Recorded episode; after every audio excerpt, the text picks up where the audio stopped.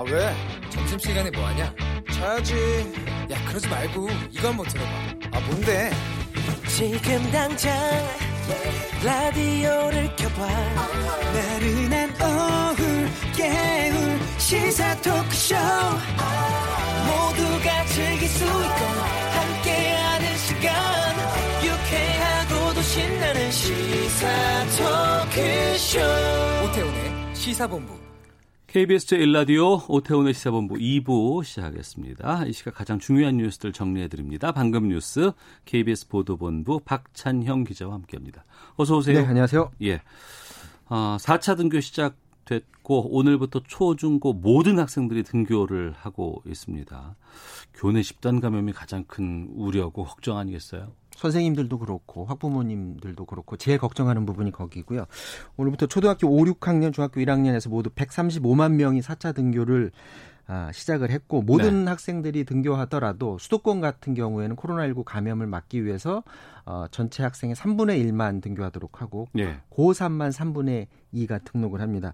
관건이 학교에서 집단 감염이 과연 발생하느냐 여부인데 지난 주말 같은 경우 밖에 나가보면 이제 기온이 한 30도까지 많이. 치솟아서 예, 마스크 예. 쓰고 다니는데 땀이 많이 차더라고요. 예. 보면 젊은 친구들 중심으로 해서 이렇게 마스크 벗고서 다니는 사람들도 많고 이- 이제 에어컨 같은 걸 틀게 되니까 학교에 보내는 학부모님들이 혹시 에어컨 때문에 우리 애가 쉽게 감염되는 것 아닌가 이런 걱정하시는 분들도 계십니다. 아무래도 학생들이 활동적이다 보니까 학교하고 집만 왔다 갔다 했으면 좋겠는데 중간에 다른 데를 많이 가죠. 음. 사람들 많이 모이는 데를 자꾸 가는데 그걸 차단하려고 뭐 PC방도 그렇고 노래방도 그렇고 가지 말라고 하는데 네. 지금 어제도 보면 금요일에 친구 3명이랑 롯데월드에 갔던 고3 여학생이 확진 판정을 받았습니다. 네. 이 고3 학생이 금요일 날 친구들이랑 어, 롯데월드를 갔는데 아, 보니까 그 자기랑 같은 동선을 갔던 사람이 확진 판정을 받았다라는 소식을 친구한테 듣고 예. 자기가 선별 진료소에 간 거죠. 그래서 아, 스스로가 네, 갔더니 이제 무증상이었는데 확진 판정을 받았던 겁니다.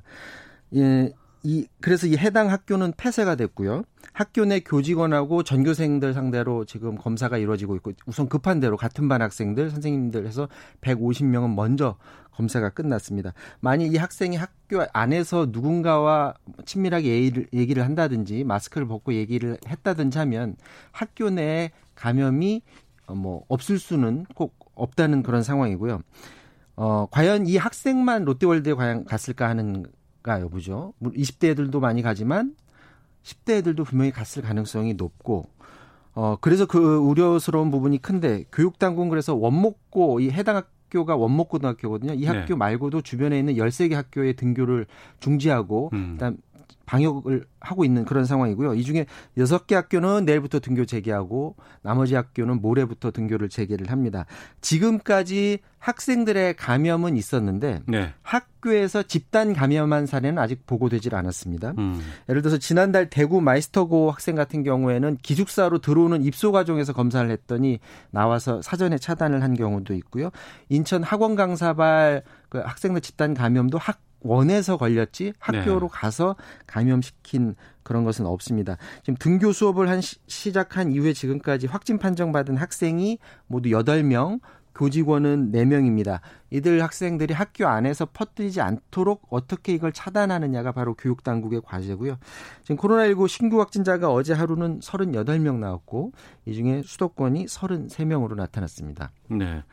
그러니까 가장 걱정되는 게 집단 감염 이게 여러 곳에서 이제 나타나는 게 아닌가 싶은데 서울시가 이 집합 금지 명령을 그 방문 판, 판매 업체 여기에다가 내렸다고요? 네, 그렇습니다. 이번에 그 문제가 된 또 다른 집단 감염 사례가 리치웨이인가 그 그렇죠. 곳인가요? 예. 방문 판매 업체, 미등록 업체인데 제가 이런 방문 판매 업체를 여러 번 취재를 다녀봤거든요. 예. 근데 그와 같은 똑같은 시스템으로 그 노인분들한테 소개를 하고 같이 즐기고 했다면 집단 감염의 우려가 굉장히 클 수밖에 없는 상황인 게 이- 이분들이 그냥 물건을 파는 게 아니라 그 물건을 팔기 전 단계가 하루 이틀이 아니라 음. 일주일, 이주일 오랜 기간을 같이 놀아주고 안마해주고 서로 하하호호하고 이런 과정이 굉장히 길어요. 아 그래요. 네. 어. 그래서 굉장히 친밀하게 해서 아 노인분들이 여기 가면 즐거우니까 예. 거기 가서 어, 낮 시간대를 많이 보내곤 하는데 그런 식으로 방문 판매 업체들이 어, 노인분들을 모아놓고 가르쳤다면 집단 감염 사례가 클 수밖에 없는데 그래서 서울시가 오늘 방문 판매 업체 이 해당 업체 말고도 홍보관이라고 부르거든요.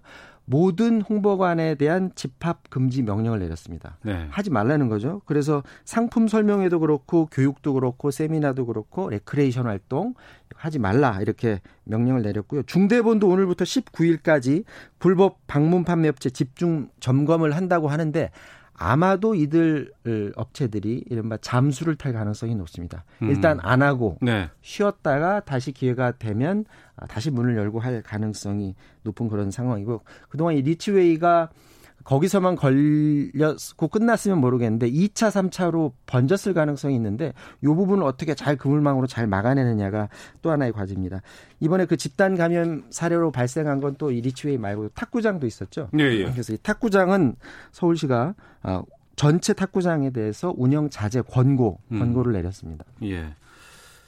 어, 정의기억연대에 대한 검찰 수사 진행되는 상황에서 지난 6일이었습니다. 그 쉼터 할머니 쉼터 소장이 숨진 채 발견이 됐어요. 부검 오늘 이루어졌습니까? 네. 그 정의기억연대 그 부실회계 의혹 관련해서 검찰이 지난달 마포구에 있는 그 쉼터를 압수수색을 하기도 했었는데 그런데 바로 이 마포구 위안부 피해자 쉼터 소장인 60살 손모 씨가 6일에 화장실에서 숨진 채 발견됐습니다. 현재로서는 타살 흔적은 없다고 보여지고요. 그래서 경기 파주경찰서가 시신 부검을 오늘 오전에 어, 국립과학수사연구원에 의뢰해서 했다고 하고요. 네. 경찰 쪽 얘기는 현재까지 타살 가능성은 낮은데 정확한 걸 따지기 위해서 타살인지 자살인지 아니면 자연사인지 여부를 조사를 한다고 합니다. 지금 손 씨는 지난달 21일에 검찰이 정연 회계 자료 일부가 보관돼 있다는 이유로 쉼터를 압수수색한 다음에 주변 사람들한테 너무 힘들다 이런 말을 음. 많이 했다고 하고요. 예. 손 씨가 수사를 힘들어해서 그래서 이제 자살했을 가능성이 제기가 되고 있는데 검찰은 일단 정의연에 대한 수사에 대해서 본인들이 거기에 연루돼 있지 않다라는 강한 메시지를 내놓은 게 음. 우리는 그 손 씨를 부른 적도 없고 네. 출석하라고 요구한 적도 없다. 네. 우리가 수사적 압박을 가한 것은 아니다 이렇게 어, 입장을 내놓기도 했습니다. 근데 정의기억연대는 지금 굉장히 침통한 분위기인데 이나영 정의기억연대 이사장이 압수수색 이후에 자신의 삶이 송두리째 부정당하는 것 같다면서 어, 그분이 심리적으로 힘든 상황을 호소했다라는 말을 했고요.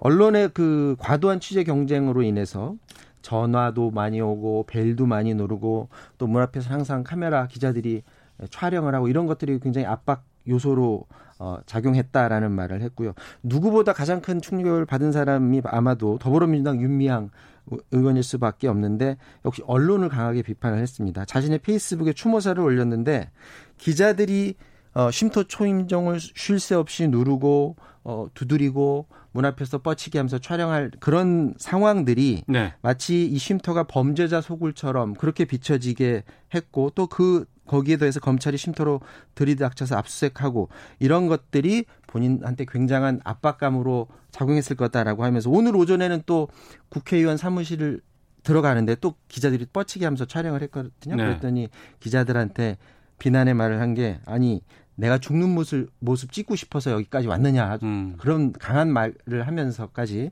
언론의 불만을 터뜨리고 했습니다.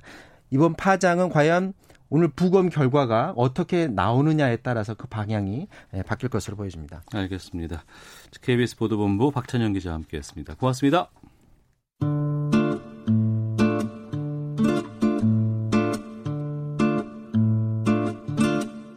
오태훈의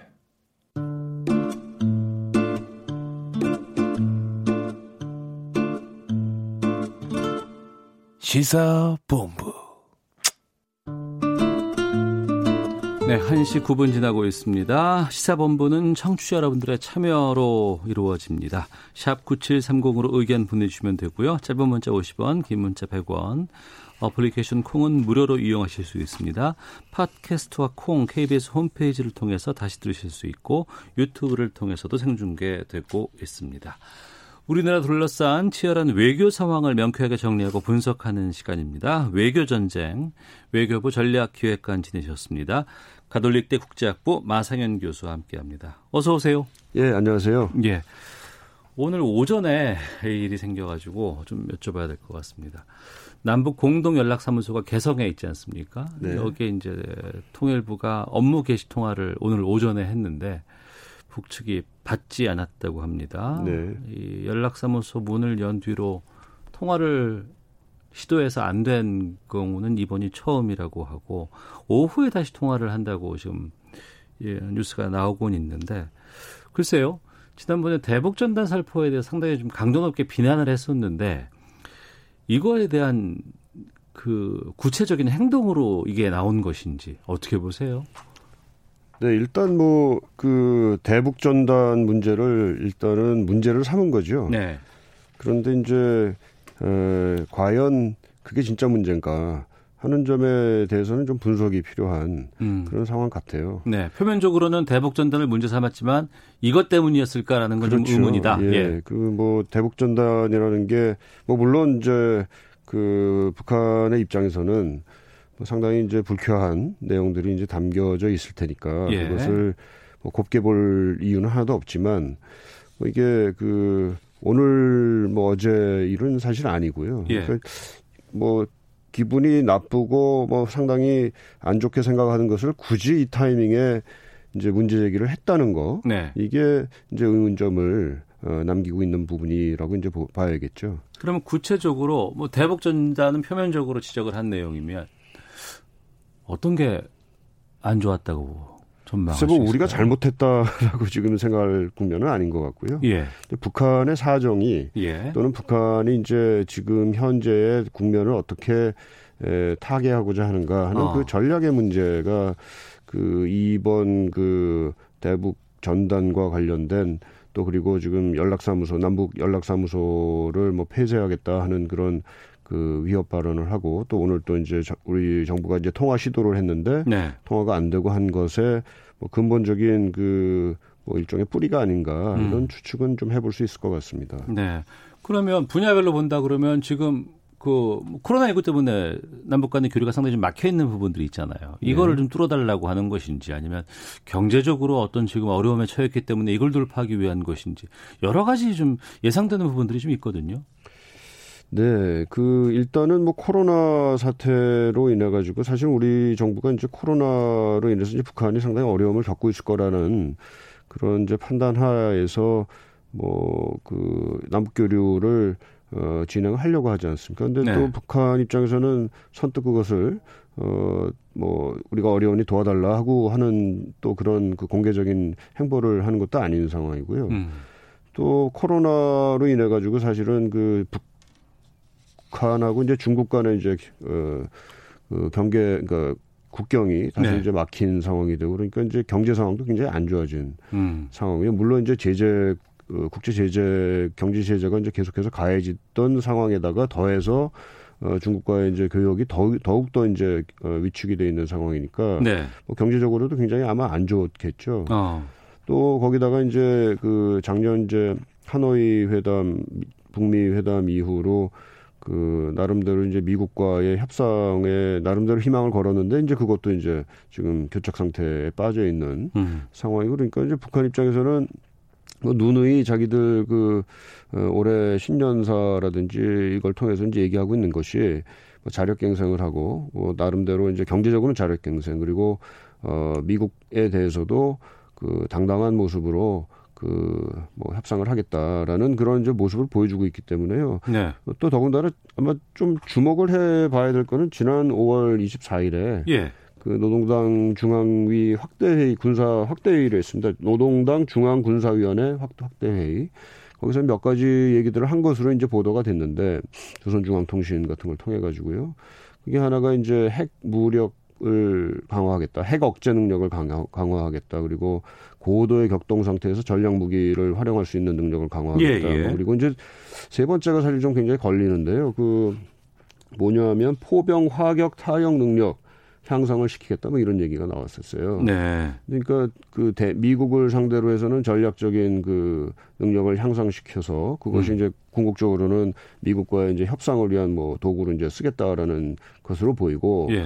또그 맨 마지막에 제가 말씀드린 그 포병 화격 능, 화력 타격 능력 음. 이거는 사실상은 이제 그 남한이나 우리나 뭐 주변 국가들을 아무래도 이제 그 range에 둔 발언 뭐 이제 그 계획일 가능성이 있어서 네. 거기까지 지금 도발까지 지금 대남 도발까지를 그 염두에 둔 그런 사전 포석으로서 지금 이제 대북 전단 문제를 어 이제 들고 나오고 아. 그러면서 이제 연락사무소도 끊고 하는 그런 수순을 지금 슬슬 밟아가고 있는 거 아닌가 하는 그런 네. 좀 우려가 지금 어, 들고 있습니다. 예. 하지만 지금 뭐 코로나 이전만 하더라도 뭐 미국 눈치 보지 않고 남과 북이 서로 간의 이제 교류 같은 것을 아니면 대화 같은 것들을 직접적으로 하겠다고 했지만 지금으로서는 이 코로나가 계속해서 지금 어, 감염 우려가 있는 상황이기 때문에 그것도 쉽지 않고.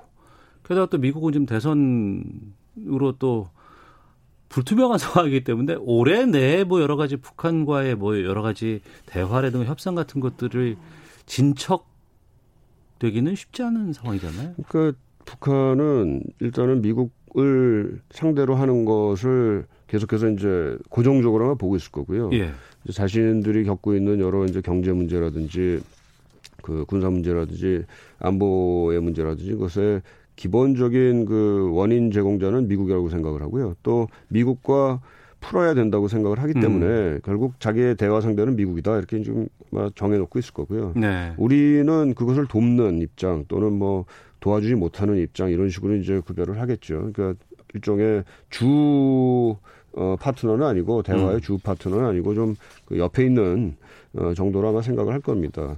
근데 미국에 지금 아시다시피 이제 11월 3일 날 그 대통령 선거가 어, 치러지게 되고 네. 뭐, 뭐 이제 그 지금 엎치락뒤치락 하고 있는 미국의 이제 대통령 선거의 전망도 지금 엎치락뒤치락 하고 있는 상황이기 때문에 음. 그걸 뭐 예의주시하면서 그 뒤를 대통령 선거 이후를 지금 그 고민을 하고 있겠죠. 네. 대통령 선거가 뭐 누가 되더라도 그 상황에서 이제 미, 어, 북한이 어떻게 하면 그 새로운 또는 뭐 계속되는 그 미국 행정부를 상대로 해서 어, 최대한의 어, 자신들의 협상력을 어, 늘릴 것이냐, 높일 것이냐, 그걸 위해서 지금 뭘 해야 될 것이냐, 이게 역순으로 이게 음. 쭉 나오고 있는 거 아닌가 네. 이런 추측이 듭니다. 알겠습니다.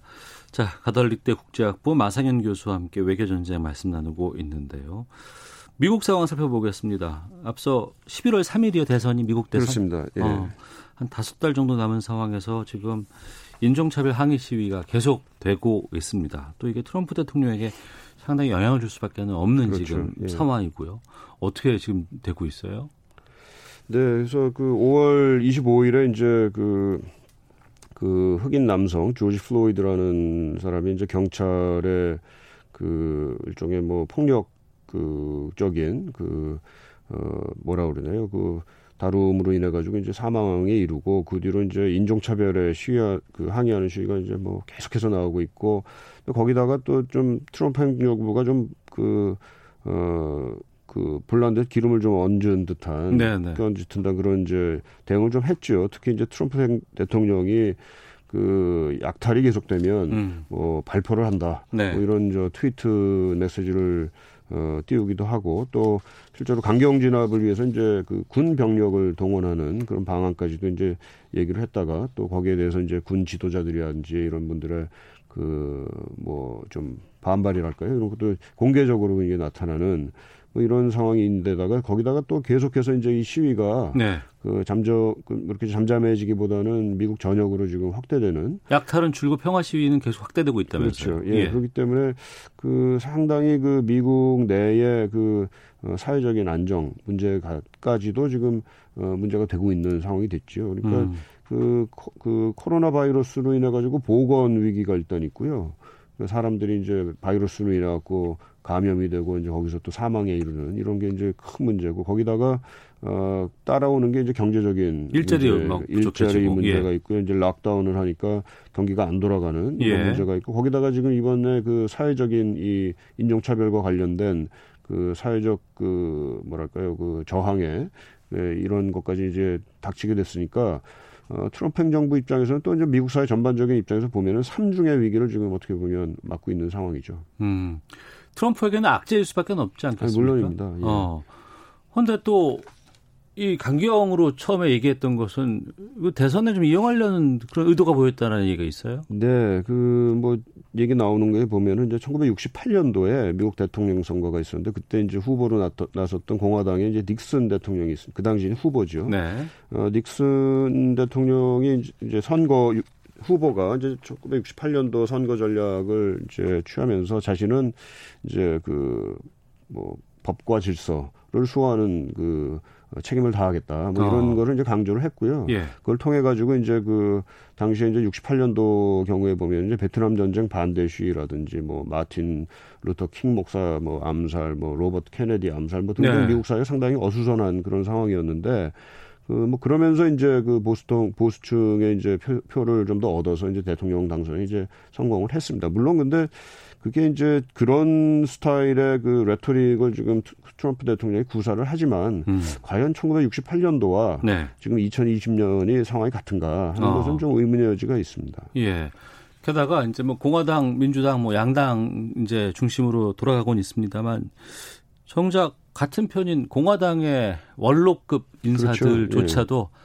아, 난 트럼프 나는 안 되겠다. 이런 얘기들을 좀 하고 있어요. 네, 그 워낙에 트럼프 대통령 자체가 전통적인 그 어, 엘리트 층에서 나온 그 대통령은 아니고요. 예, 또 예. 스타일 자체도 그렇고요. 그러니까 공화당의 그 아주 전통적인 그 엘리트들 어, 뭐 부시 대통령이라든지 콜린 파월 전 합참 의장 국무장관 경우에도 보면은 이것은 그 트럼프 대통령이 국론을 오히려 그 통합시키기보다는 음. 어, 분열하고 있다. 나라를 좀 격, 국격을 떨어뜨리는 그런 네. 상황이 있다라고 판단을 한 것 같고요. 예. 앞에 제가 그 어, 1968년도 닉슨의 대통령 선거 전략과 지금이 많이 다르다는 것에 한 가지만 말씀을 드리면은요. 당시는 68년도는 미국이 베트남 전쟁으로 인해 가지고 그 베트남 전쟁 그 참전을 주도하던 민주당 정부에 대해서 국민들이 굉장히 그 반감을 많이 갖고 있었던 상황이었습니다. 네. 근데 지금은 그거하고는 완전히 지금 그 다른 지형에 있는 거죠. 음. 그러니까 그 법과 질서를 수호하겠다라는 그런 그 명분과 레토릭이 네. 68년도와 2020년도에서 먹힐 수 있는 맥락이 굉장히 다르다. 이 점이 음. 좀 강조될 필요가 있을 것 같습니다. 음, 알겠습니다. 민주당은 지금 바이든 전 부통령이 어, 대선 후보로 결정이 됐는데 지지율 정도는 어떻게 나오고 있어요? 그 최근 일주일 정도 여론조사 결과들이 여기 저기서 나오는데요. 그 뭐 낮게 나오는 데서는 49% 정도의 지금 지지율을 받고 뭐 예를 들어서 MBC 어, 그 월스트리트 저널 그 조사에서는 어, 바이든 후보가 49% 그리고 트럼프 대통령이 이제 42% 그래서 7% 우위를 앞서 보이고 있고요. 네. 뭐 많이 더 격차를 보이는 데에서는 그 ABC 워싱턴 포스트 그 여론조사인데 거기서는 바이든 후보가 53% 네. 그리고 트럼프 대통령은 43%한 10%까지 어. 격차가 나오는 걸로 나와서요. 그래서 그 조금 얼마 전보다도 그 격차가 점점점 벌어지고 있는 그런 조짐이 있습니다. 그렇지만 아직 뭐 트럼프 대통령 입장에서도 뭐 선거 다 끝난 것도 아니고 음. 이제 경기가 좀 회복되는 조짐을 보인다거나 네. 그러면 그것을 좀 더 본격적으로 이제 선거에 반영시키려고 아마 노력을 할 수가 있을 거고요. 그렇기 때문에 아직은 좀 이르다 판단을 하기가 더군다나 지금 그 공화당의 그 트럼프 지지층들은 네. 상당히 견고한 것 같습니다. 아 그래요? 예, 아직 어. 뭐그 트럼프의 베이스라고 그러죠 지지층이 어뭐그 뭐좀 약화되는 조짐은 조금 있지만 그 핵심이 붕괴된다거나 그러지는 않기 때문에 트럼프 입장에서는 핵심은 지키고 그 조금 조금씩 이제 그 외연을 확대하려고 할 텐데 그 외연을 확대하는 것이 뭐 민주당 지지자를 데려온다든지 무당파를 데려온다든지 하는 것은 아마 아닌 것 같고요. 앞에서 이제 닉슨식의 전략을 취한다고 말씀을 드렸는데 그것이 일단 자기 칩 뭐 집토끼라고 그러죠. 집토끼를 지키고 조금 더 이제 나간 정도를 데려와서 한 46%의 전체 투표를 얻으면 어. 당선 가능성이 있다라고 보는 것 같습니다. 네. 조금만 더 노력하면 된다고 생각을 하니까 어. 경기 회복이라든지 뭐 실업률 그 감소라든지 이런 거에 대해서 굉장히 민감하게 더욱더 어, 뭐, 노력을 한다든지 아니면 그것을 활용하려고 한다든지 할 가능성이 높다고 봅니다. 네. 4년 전에 힐러리 대 트럼프 이거 했을 때 바로 전날까지, 아, 당일날도 당연히 힐러리가 이길 것이다라는 네. 예측들이 엄청나게 많았었는데 그렇습니다. 결과는 또 달라졌거든요. 네, 그때도 뭐 샤이 트럼프라고 해가지고 숨어 있는 내가 트럼프를 지지한다라고 창피해서 말은 못하지만 예. 그러나 실제 투표장 가면 그렇게 하는 그런 경우들이 많이 있었다고 합니다. 5개월이면 대선 아유 아직 많이 남았네요. 그렇습니다. 알겠습니다. 자 외교 전쟁 가톨릭대 국제학부 마상현 교수와 함께했습니다. 오늘 말씀 고맙습니다. 네, 고맙습니다. 안녕히 계세요. 헤드라인 뉴스입니다. 수도권에 대한 정부의 방역 조치 강화 이후 첫 주말 수도권의 인구 이동량이 그 이전과 큰 차이가 없는 것으로 나타났습니다. 방역 당국이 어제 종교 시설과 유흥 시설 등 다중 이용 시설의 방역 수칙 준수 여부를 점검한 결과 53건의 위반 사례가 적발됐습니다. 북한이 우리 민간단체의 대북전단 살포를 비난하며 남북 연락사무소 통화에 응하지 않고 있는 가운데 동서해지구 남북 군통신선과 양측 함정 간 국제상선 공통망은 현재 정상 가동되고 있습니다. 더불어민주당이 원구성이 마무리되는 대로 대북전단 살포를 금지하는 입법을 완료하겠다고 밝혔습니다.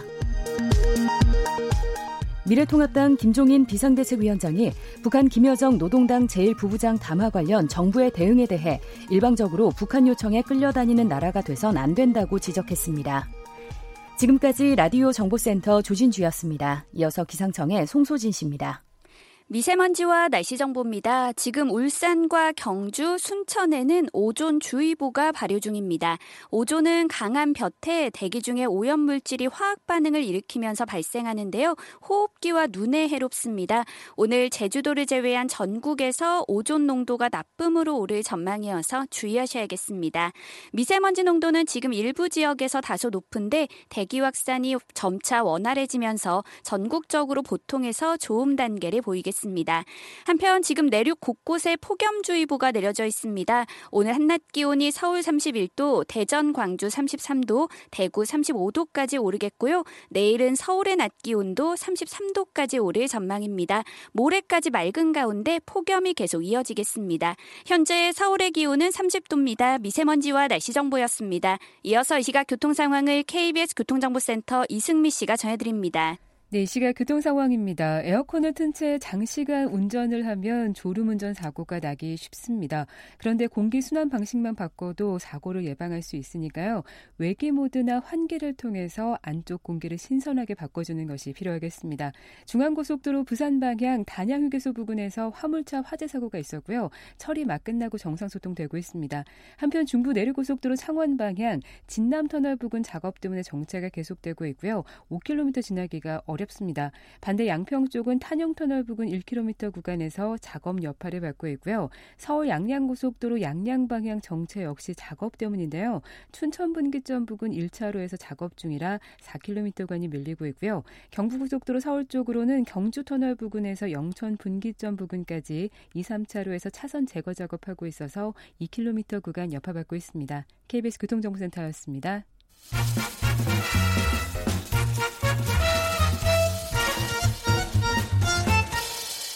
오태훈의 시사 본부. 네, 주말 동안의 이슈를 정리하고 이번 주 눈여겨볼 소식들 살펴보는 시간입니다. 시사구말리 문화일보의 이현종 논설위원 자리하셨습니다. 어서 오세요. 네, 안녕하세요. 오피니언 라이브의 윤희용 여론 분석센터장 자리하셨습니다. 안녕하십니까? 네, 안녕하십니까? 예. 원 구성 법정 시한은 오늘입니다. 지금 오늘 원 구성 될지 아니면 법사위원장은 어느 당이 가져갈지 많은 좀 쟁점들이 나오고 있는데요.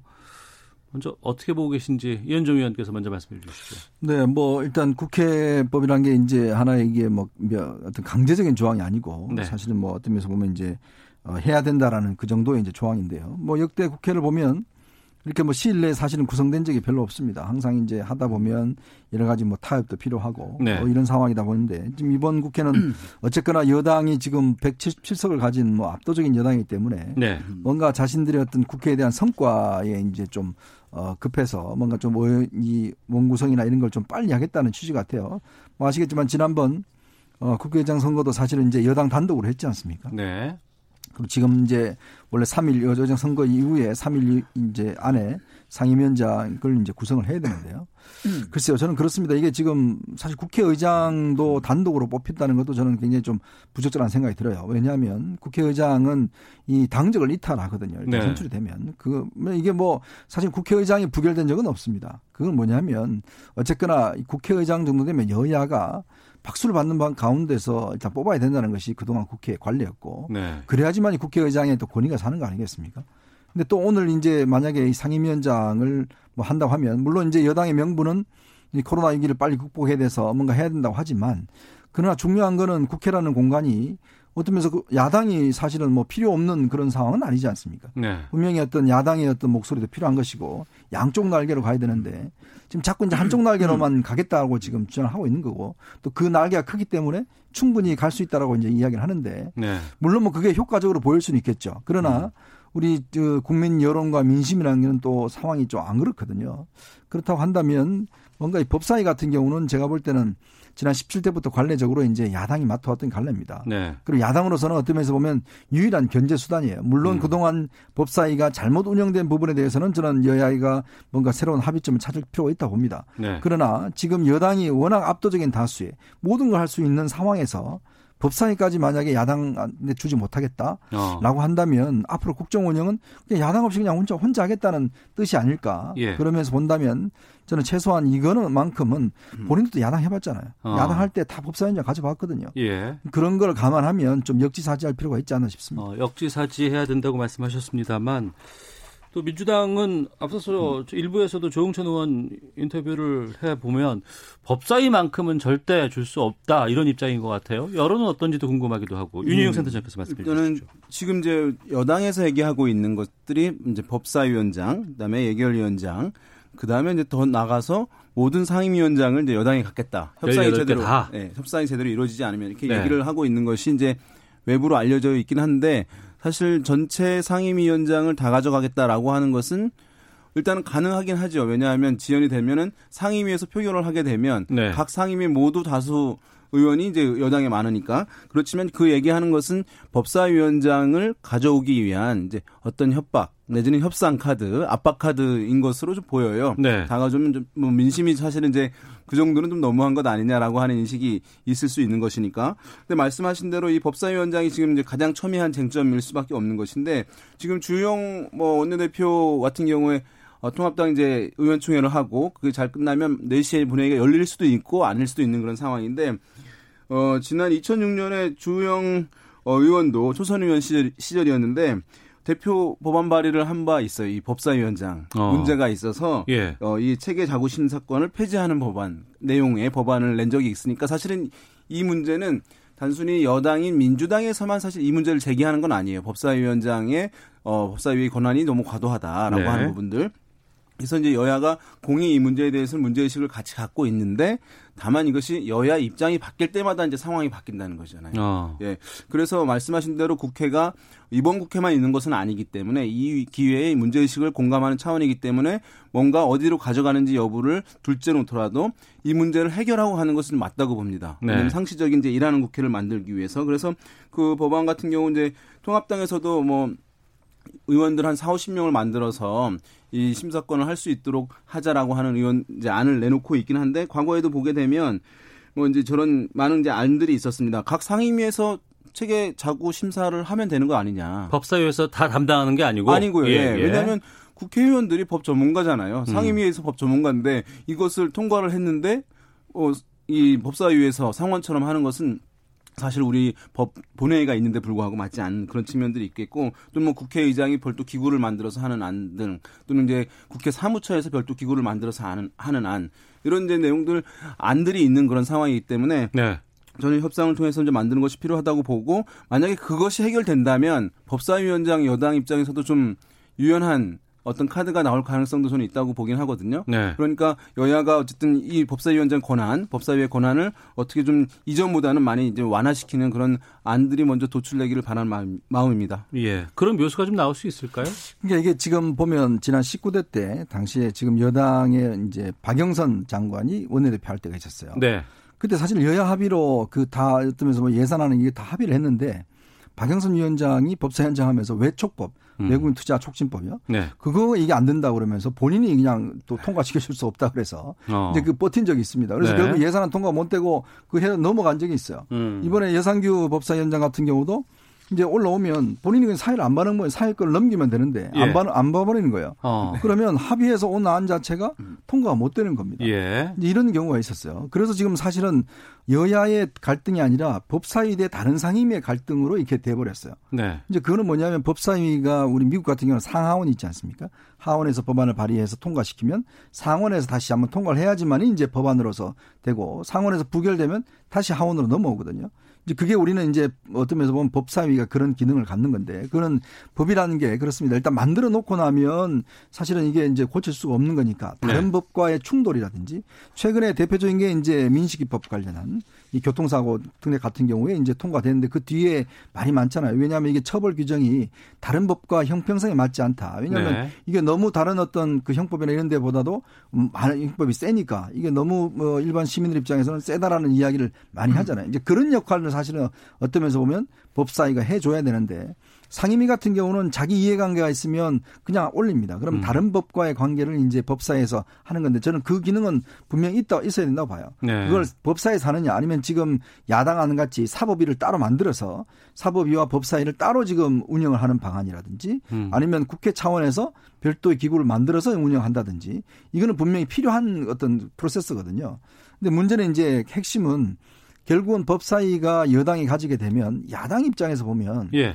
지금 일단 의석으로서는 도저히 막을 수 있는 아무런 수단이 없어요. 그러면 어떠해서 어떤 법에 대한 이의 제기를 할 수 있는 수단이 없습니다. 음. 자, 그럴 경우에 그러면 법사위라도 있어야지만이 야당으로서 어떤 면에서 보면 역할을 할 수가 있는데 네. 저는 아마 조영원 대표가 본인이 뭐 협상에서도 그런 이야기 했다고 그래요. 이거 나 줘버리면 진짜 음. 원내대표 못한다. 어. 어, 왜냐하면 지금 의원들 입장에서 보면 아니 우리 이제 103석으로 쪼그라들었는데 네. 그러다 법사위원장까지 없으면 이거 뭐 어떻게 하라는 이야기냐 음. 이런 이야기 많다고 그래서 아마 이거는 조영 원내대표 입장에서는 어, 양보하기 어려울 겁니다. 그렇다면 아마 오늘 이제 여당이 단독 처리하기도 저는 어려울 걸 봐요. 네. 왜냐하면 지금 의장까지 선출했기 때문에 상임위까지 하기에는 굉장히 부담스럽거든요. 음. 그래서 본다면 아마 조금의 협상은 더 지속되지 않을까라는 생각도 듭니다. 예. 어, 글쎄요. 이게, 아, 뭐, 박병석 의장이 뭐 직권상정으로 처리할 수도 있겠습니다만, 네. 뭐, 6월 내에 3차 추경을 통과, 아, 적용시킬 수 있는 상황으로 본다 그러면 이번 주까지가 지금 시한으로는 지금 예상이 되는데, 네. 그때까지 기다리다가 협상이 타결되지 않으면 네. 어떻게 될까요?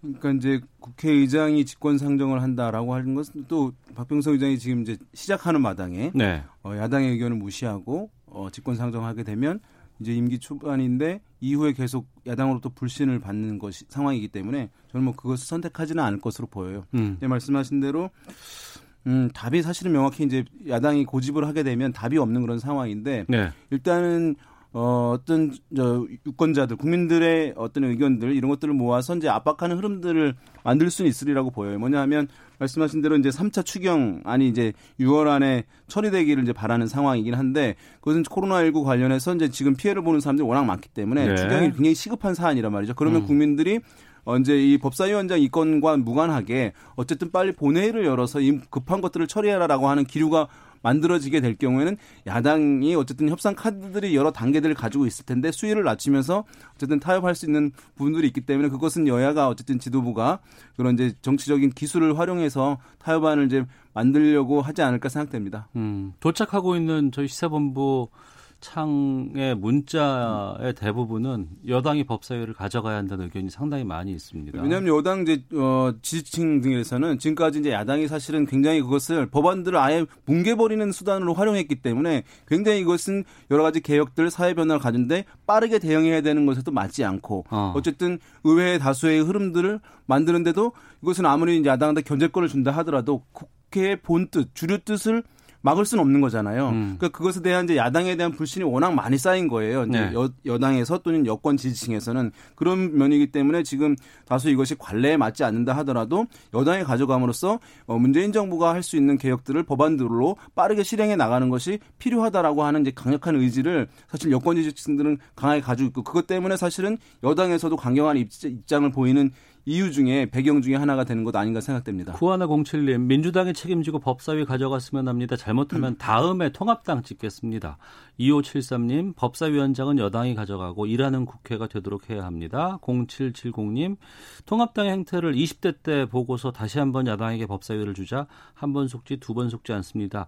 상당수의 문자는 이렇게 들어오고 있습니다만 글쎄요 시간이 좀 이렇게 계속해서 가고 나서 민 민주당이 강행 처리를 시도하려고 했을 때 통합당 쪽에서 딱히 대응할 수 있는 수단이 있을까요? 뭐 별로 없죠. 뭐 그러니까 지금 현재로서는 막을 수 있는 수단이 없죠. 네. 이제 그런 면에서 본다면 이제 우리가 전국이란 게 국회라는 게왜 있습니까? 예를 들어서 뭐 신속하게 일 처리하고 빨리 처리하면 정부만 있으면 돼요. 음. 결정하면 끝나면 됩니다. 네. 근데 어떤 면에서 보면 과연 이게 이제 국민의 뜻에 맞느냐 또 예산이란 문제라든지 부작용이라든지 또 사회적인 어떤 공감대를 넓힌다든지 네. 이런 측면에서 국회에서 좀 숙성하고 토론하고 한 장이 있는데 국회이지 않습니까? 음. 이제 그런 장이기 때문에 이게 어떤 면에서 효율만 따지다 보면 뭐 사실 세상이란 게 이게 효율만 따지면 독재가 제일 낫죠. 네. 뭐한 사람이 결정해서 집행하면 그게 독재 아니겠습니까?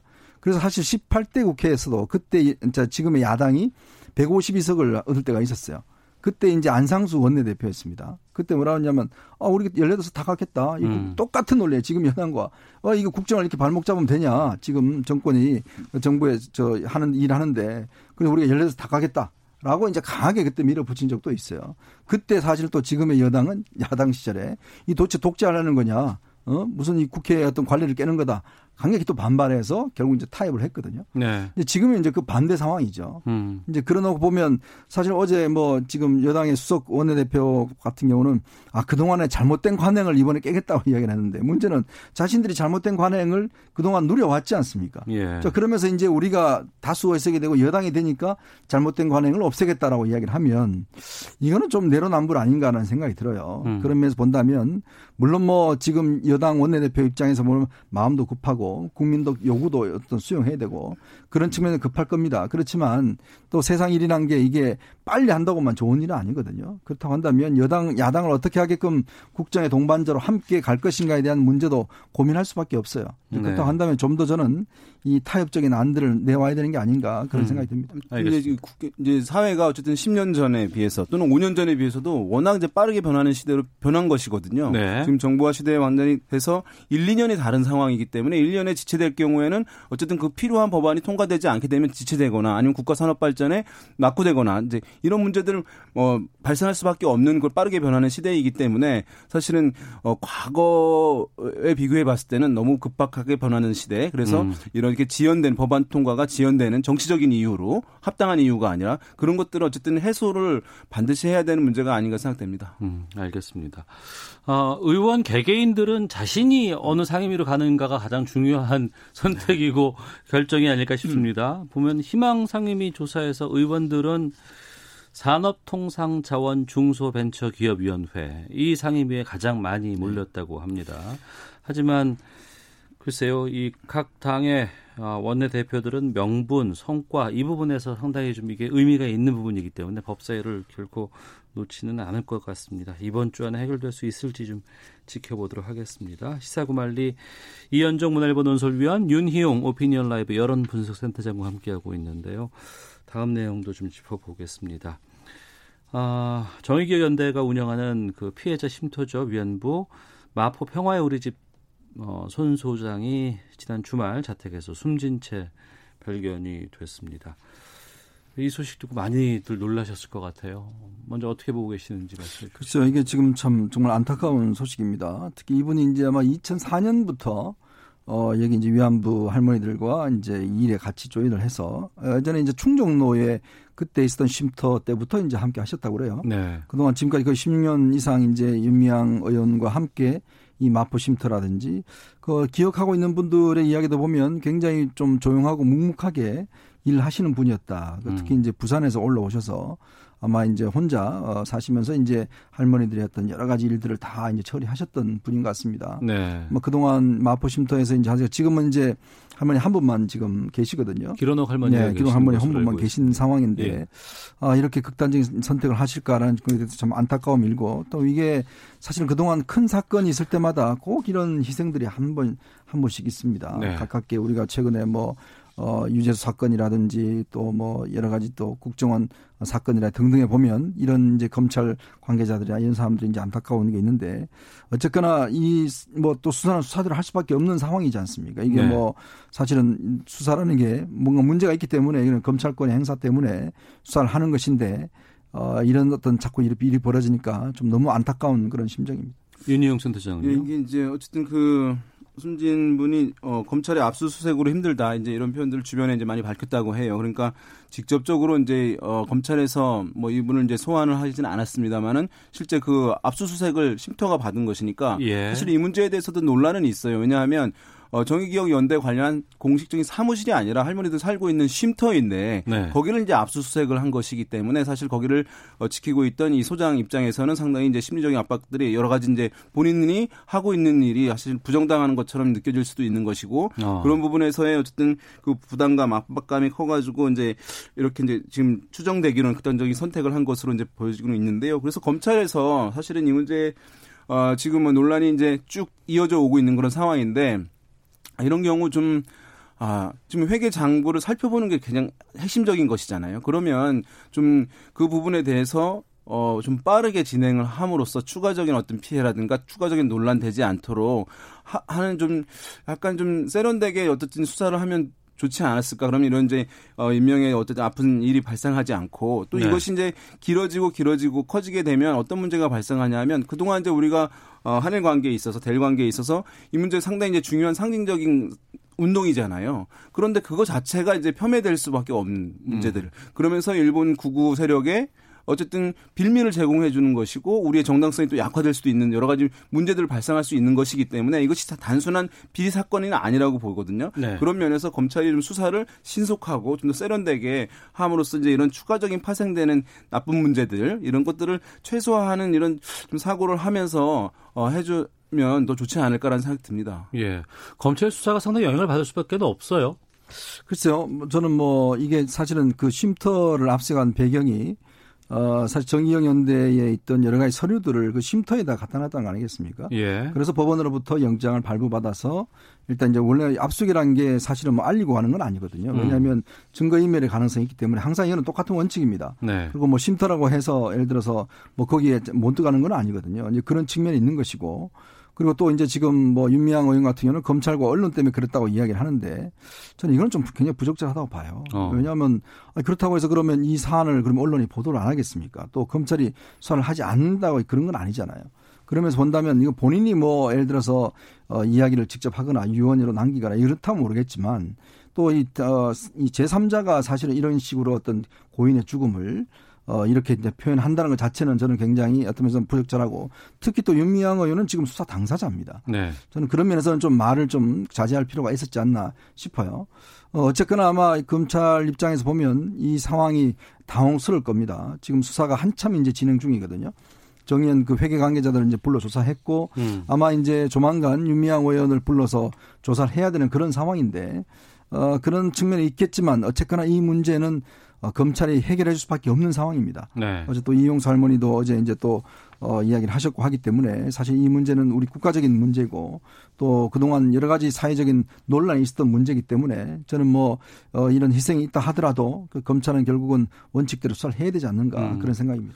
그 검찰에서 윤미향 의원 아직 이제 소환을 하고 있지는 않은데요. 이제 현직 의원이어서 불체포 특권이 있으니까 여러 가지 또 현직 의원을 부르는 데 대한 부담이 있긴 할 텐데 윤미향 의원이 어 자기 이제 출석 거부하지 않겠다. 어 뭐 이제 그것이 본회 회의가 열리든 안 열리든 간에 상관없이 그러니까 이미 출석하겠다는 이제 의사를 밝힌 상황이기 때문에 검찰에서 어쨌든 어 당사자 아, 가장 이제 어, 대표였던 윤미향 어, 의원을 어쨌든 빨리 불러서 이제 네. 그 장부를 사실은 보는 것이 뭐 이제 기간이 뭐 제법 되긴 했습니다만은 기업에서 하는 것처럼 그렇게 복잡하지 않으라고 보거든요. 그러니까 네. 어, 빨리 이제 소환을 해서 출석을 하게 해서 사실관계를 좀 밝히고 그래서 빨리 수사 결과가 어, 뭐 나와서 국민적인 어쨌든 갈등들, 정치적 갈등들 좀, 좀 빨리 아, 해소가 되기를 좀 바라는 마음입니다. 네. 이 파장은 좀 상당히 좀 가지 않을까 또 네. 생각이 들고요. 뭐 수사도 그렇고 또 검찰의 이 여러 가지 수사 관행이라든가 또 언론에 네. 대한 것들도 좀 꽤 많이 좀 영향을 끼치지 않을까 싶습니다. 자, 다음 주제로 좀 가보겠습니다. 갑자기 지금 모든 당에서 기본소득에 대한 내용들이 지금 화두로 떠오르고 있습니다. 이 뭐 진보뿐만 아니고 보수도 하다못해 지금 김종인 비대위원장까지도 이 기본소득에 대한 내용들이 나오고 있는데 왜 이게 계속 지금 화두가 되고 있는지 또 이게 어떤 쪽으로 정리가 될지 어떻게 보세요? 네, 이 기본소득이라는 하게 아마 국민 여러분도 좀 헷갈리시는 분들이 계실 것 같은데 기본소득이라는 거는 기본적으로 국가가 아주 단순하게 이야기하면 국민들한테 매달 일정 금액을 주는 겁니다. 네, 똑같이. 그러니까 예를 들어서 예. 똑같이 주는 거거든요. 지금은 사실은 노령 어, 노인 복지금 뭐 그다음에 이제 어린이 뭐 그 아동 수당이라든지 이런 식으로 다양한 복지 차원에서 이제 주는 접근하는 방식이 있는데 이 기본 소득이라는 거는 일반적으로 그냥 똑같이 이제 국민들한테 지급을 하는 거거든요. 예. 지금 사실은 이게 지급하는 그러니까 나라가 없습니다. 일단 핀란드나 스위스 같은 경우도 국민투표해서 부결되기도 하고. 그러니까 도입하려고 국민투표에 네. 붙였는데 그런 그 유럽의 선진적인 나라에서도 부결된 상황인 그렇죠. 거잖아요. 이게 왜 그러냐면 이 예. 효과 예. 문제가 아직 검증되지 않았어요. 음. 지금 사실은 우리 국민 1인당 30만 원 정도 준다고 하면 1년에 180조가 필요합니다. 네. 지금 우리 이번에 이제 개천안 지금 받아보셨잖아요. 이제 그럼 물론 받는 사람 입장이 좋죠. 그러면 우리가 지금 1년에 국민들이 가져간 여러 가지 지급하는 복지수당 전체가 한 180조 정도 돼요. 네. 그럼 그 돈을 예를 들어서 지금 기본수당 두 가지 논쟁입니다. 하나는 기존 복지를 음. 유지하면서 추가로 주는 방안이 있고요.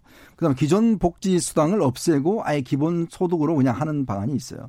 그러니까 지금 이제 아직까지 여야 간에 논의 자체가 이제 성숙되지 않았기 때문에 그 뭘 하는지는 분명히 입장이 있는 문제인데 문제는 네. 만약에 지금 제가 볼 때 여당에서 이재명 지사나 이런 분들이 이야기하는 거는 기존에 주던 거 플러스 알파로 기본 수당을 주는 거고 예. 지금 김종인 위원장이 야당에서 이야기하는 거는 복지수당을 정리를 해서 음. 그 일건 금액을 이제 기본소득으로 전환한 이제 이런 쪽으로 접근하는 것 같아요. 네. 어쨌거나 이게 지금 코로나 전국 이후 때문에 많은 국민들이 관심을 가지고 오늘 이낙연 의원도 이 부분에 대한 이제 이야기를 했었 도입 주장을 했었는데 근데 문제는 재원입니다. 네. 그러니까 이 많은 돈을 정말 우리민들 전체 복지인가 맞는 먹는 돈을 과연 1인당 하면 뭐 2, 30만 원 그 얼마 안 되네라고 생각하시겠지만 음. 5천만 국민 전체가 다 받는다고 생각하시면 네. 이거는 보통 돈이 아니거든요. 음. 그렇다면 과연 이게 효과가 있는 것인지 또 하나는 이렇게 받을 경우에 구직 을 한다라든지 그런 노력에 실제로 반영될 것인지 이런 부분에 대해서 아직 검증된 게 없어요. 네. 그렇다 보니 굉장히 모험적입니다. 저는. 어. 일단 뭐 이 이슈에 대해서는 이제 국민들도 사실은 많이 알고 있어요. 네. 네 그래서 이제 어 지금 지난 5일에 이제 리얼미터라는 조사기관에서 조사가 있었는데요. 이제 찬성 반대. 어, 이 기본 소득제에 대해서 네. 지금까지 있었던 건 지난번에는 이제 긴급 재난 지원금이었고 예 그건 어, 일회성이었으니까 그렇습니다. 이건 예. 기본 소득제는 사실은 영어로 하게 되면 universal이라는 게 들어가요. 그러니까 universal이라는 건 보편적으로 다 음. 누군가 소외됨 없이 이런 것인데 이것에 대해서 어, 찬성 반대를 물었더니만 최소한의 생계 보장을 위해서 찬성한다라고 하는 응답은 한 48.6%. 네. 그런데 아, 국가 재정에 부담이 되고 세금 인상으로 반대한다는 것은 42.8%. 음. 뭐 약간 미세하게 수치상은 찬성 응답이 이제 높은 그런 상황인데 큰 틀에서 봤을 때는 저는 이제 팽팽한 상황이라고 할 수 있을 텐데요. 지금 이제 그것을 보면은 어, 실제로 지지층에서는 이 응답자 내용들을 보게 되면 네. 민주당 지지층이라든가 진보 성향층에서는 찬성이 상당히 월등히 높고요. 어. 반대로 이제 보수층에서는 또는 통합당 지지층에서는 반대가 높은 그런 상황이에요. 그러니까 네. 이것은 지금 이 화두를 이제 이슈화 쟁점화 시킨 인물은 이제 김종인 위원장이잖아요. 예. 보수 정당에 이제 당 대표가 거론을 했는데 되게 국민들은 내가 좋아하는 정당, 내가 지지하는 정당에 누군가가 이 얘기를 꺼내게 되면 그 음. 정보의 수용도가 달라지거든요. 예. 그런데 지금 이제 야당 대표가 얘기 얘기했는데 야당 지지층들은 사실 이제 그것을 받아들이지 않는 상황이거든요. 그러니까 이 문제를 김종인 위원장이 물론 이것이 전면적으로 빠르게 도입한다는 건 아니라고 본인이 얘기했습니다만은 이 이슈를 전 국민에게 어쨌든 이것을 실현시키려고 하는 데 있어서 먼저 지금 지지층 반대가 높은 지지층들 당내에서도 반대가 있는 상황이잖아요. 네. 그러니까 보수적 가치와 맞지 않는다고 그래서 보수 지지층들을 어떻게 김종인 위원장이 설득시킬 있지 음. 이슈화는 됐는데 설득의 어쨌든 과제는 김종인 위원장에게 남아 있다. 그래서 앞길이 제가 봤을 때는 뭐 험난한 측면이 좀 있지 않나 생각됩니다. 앞서 소개해 주신 그 리얼미터는 조사 결과가 음. 나와 있습니까? 네, 그렇습니다. 그래서 이것이 이제 전국 500명 대상으로 했고요. 응답률은, 응답률은 4.6%였고요. 조사 방식은 이제 유무선 자동 응답 방식이었고 전화 조사도 방, 어, 병행을 했습니다. 어, 표본 오차는 95% 신뢰 순에서 플러스 마이너스 4.4% 포인트입니다. 예. 여권에서 지금 대선 주자급인 박원순 서울시장과 이재명 경기지사가 좀 네. 다른 입장을 내놔서 그렇죠. 좀 주목받고 있습니다. 네. 그러니까 이재명 경기지사는 기본소득이 해야 된다. 이게 덜 네. 부담스럽다. 오히려 이건 반드시 관철시켜야 된다는 주장이고 박원순 시장은 그게 아니고 이거보다는 좀 전국민 고용보험제 이거 문재인 대통령도 이거 하겠다고 이제 계획으로 네. 놓은 건데 이걸 먼저 좀 주장하고 있는 입장입니다. 여기서도 또 붙고 있네요. 그러니까 이게 뭐 하여튼 뭔가 벌써 좀 이 여러 가지 대선 주자들끼리 논쟁거리가 붙는 것 같아요. 이 고용보험 같은 경우는 지금 이제 직장을 다니는 분들 같은 경우는 고용보험을 네. 본인과 회사에서 이제 반반 내서 아, 퇴직하고 난 다음에 아니면 이제 어떤 회사에서 이제 뭐 그 그만두고 난 다음에 이제 보험을 받습니다. 근데 지금 이제 자영업자라든지 또 자그마한 업체 근무하는 분들 같은 고용보험이 이제 안 돼요. 그렇죠. 그렇다 보니까 이분들 같은 경우는 이제 예를 들어서 국가에서 어떤 면에서 뭐 이제 그 비용을 부담을 해서 음. 고용을 하자는 게 이제 지금 정부 측 주장인데. 네. 그러니까 박원순 시장의 논리는 그겁니다. 뭐하러 모든 사람 다 주냐 지금 잘 사는 사람들한테까지 왜 돈을 줘야 되느냐. 음. 오히려 그거보다는 정말 실업을 하는 분들한테 주는 게 훨씬 효과가 있다. 네. 이제 그런 반면에 지금 이제 이재명 지사는 무슨 소리냐 이게 지금 다 줘야지만이 이게 이제 어떤 이 효과가 있다라고 주장하는데 저는 뭐 이게 지금 대선 전초전 같은 아주 치열한 논쟁이 붙을 것 같아요. 이거는 결국 철학의 문제거든요. 예. 이 코로나 이전만 하더라도 선별적 복지나 보편적 복지 여기에 대해서 또뭐 진보 보수 간의 차이도 있었고 다 있었습니다만 또 이 기본소득제라는 개념도 몰랐는데 이제는 네. 또 많은 국민들이 좀 이해를 하고 있는 것 같고 여기에 대한 호불호 아니면 선택이라든가 이런 것들은 많이 좀 갈리고 있는 것 같습니다. 코로나가 참 많은 것들을 좀 공부 많이 해야 됩니다. 예, 국민하기 힘듭니다. 것 같습니다. 자 시사구말리 이현정 문화일보 논설위원 윤희용 오피니언 라이브 여론 분석센터장과 함께했습니다. 고맙습니다. 네, 감사합니다. 예, 시사본부도 마치겠습니다. 내일 뵙겠습니다. 안녕히 계십시오.